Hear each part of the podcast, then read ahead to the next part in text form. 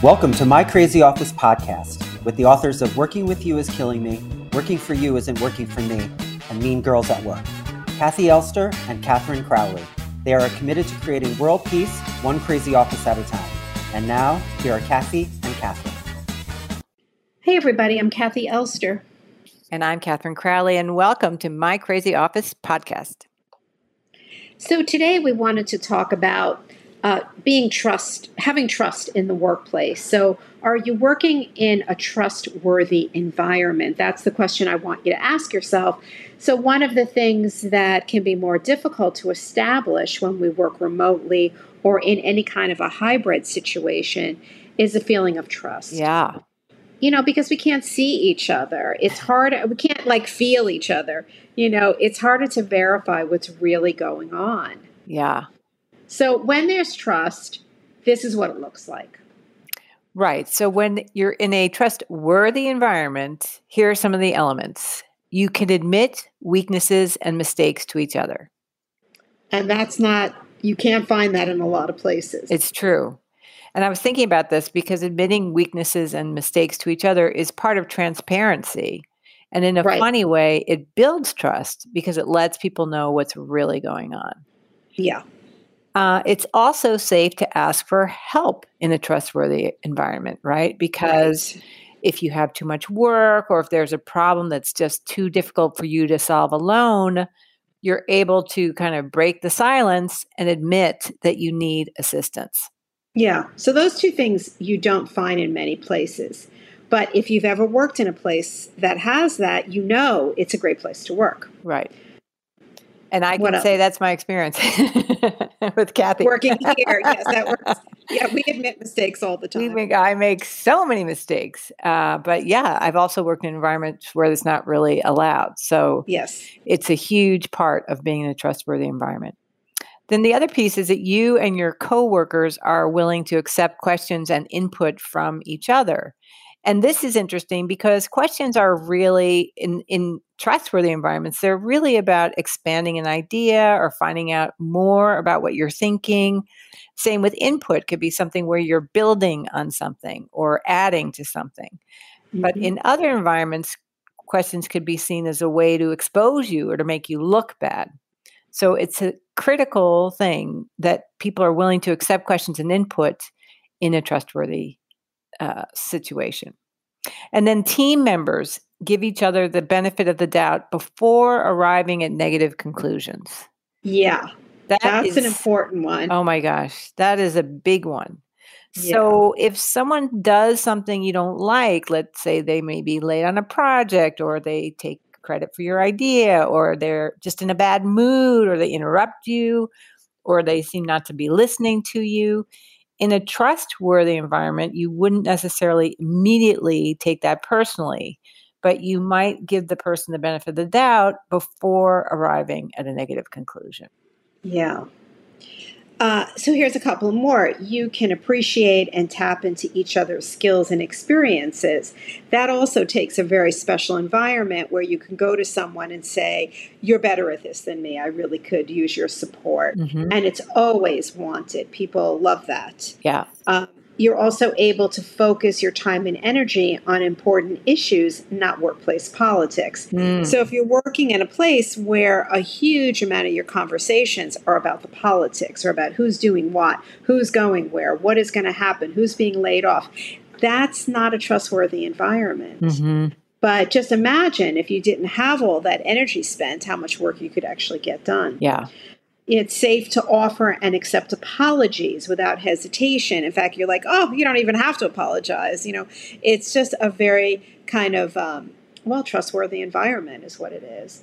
And you support each other at succeeding, which again is another thing we don't see all that often. Yeah. It's interesting because I was thinking in a trustworthy environment, you can support each other at succeeding because you trust that there's more than enough success for everyone, right? Well, and they're going to help you. Exactly.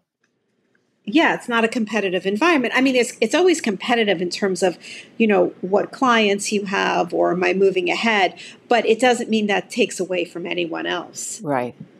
So, when there's an absence of trust, this is what that looks like. Right. So, rather than admitting weaknesses and mistakes, you and your coworkers conceal weaknesses and mistakes from one another. So, you're constantly covering up or trying to figure out if someone else is covering up something. Uh, yeah. yeah. I've been in environments like that. It's really, um, it's treacherous. Yeah. Yeah, because you never really know what's true. And the problem with yeah. that also is if something happens, if a mistake occurs, usually you don't find out about it until it's a real emergency. Right. Uh, the other quality of the absence of trust is that you hesitate to ask for help, opposite of what we described before, right. or to provide constructive feedback. Because again, either you will be perceived as trying to look, make the other person look bad, or you're just trying to be difficult. Then the other piece is that there's a tendency to jump to negative conclusions about the intentions of others without clarifying the facts. So, again, opposite of the other, you just assume that if something goes wrong or if someone is late or someone interrupts you or in a bad mood, that it's just that's so typical of them and you condemn right. them in, uh, without considering what the other factors are. And finally, you hesitate to offer help outside of your own area of responsibility. So this is the opposite, obviously, of being helpful and being wanting wanting to be part of a team. You really just stick to your own territory because to go outside feels dangerous. Yeah. yeah. Uh, also, you and your coworkers fail to tap into each other's skills and experiences because you don't want to be you don't want to be perceived as being needy. Right. That you need help. Um, you spend more time managing office politics than doing your work. And I know a lot of you do that. Mm-hmm. Um, you and your coworkers hold grudges, and they seem to go on for years. So, nothing like a good grudge to start yeah, the day. Right. Yeah. Uh, and you do not support each other at succeeding. So you kind of uh, enjoy when someone fails. And that that is very problematic for people. Right. So, if you identify with the trustworthy environment, congratulations. You are fortunate, and we encourage you to keep fostering trust among your colleagues through some of these actions that we've just delineated. Yeah. And you know, sometimes the the organization you work for has a lot of the positive, but then somebody new comes in and tries to shake shake it out. Mm-hmm. That person usually will not last mm-hmm. because the environment will just eject them. But if you identify with the environment that is more distrustful, we have some ideas for you. One, you can try to embody the qualities of a trustworthy behavior and enlist your coworkers in doing the same. Not easy, but it can work. Yeah.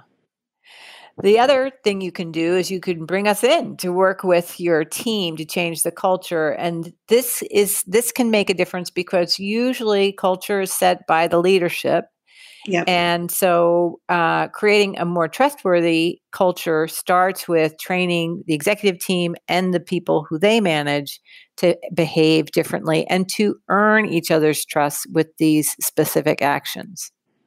Yeah, you can. You can. Uh, go, go from not trustworthy to trustworthy. You can make that shift. Yeah. But it has to be an intention and something that the whole organization is willing to buy into. Yeah. And finally, you can begin looking for a healthier work environment by building your network and circulating your resume if you decide that distrustful is no longer acceptable for you. And these are things you want to look for while you are interviewing. Yeah. You want to make sure that you are entering into a trustworthy environment. So if you see any kind of backbiting, you see any kind of, you know, talking, uh, bad mouthing people, eh, it's probably not a good sign.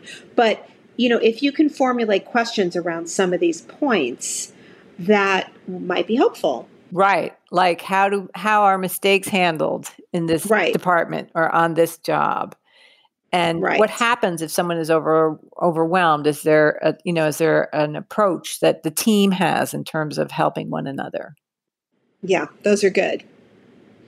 Um, so that's it for this podcast. If you have any further comments or thoughts on this topic, tweet us at AskK2 and follow us on Instagram at My Crazy Office. And if you want to receive our podcast email, text us at 228 28 and type in My Crazy Office, all one word. That's 228 28 and type in My Crazy Office, all one word. Finally, don't forget to send your questions to info at mycrazyoffice.co. Bye bye. My Crazy Office is produced in New York City at K Squared Studios. Stay crazy.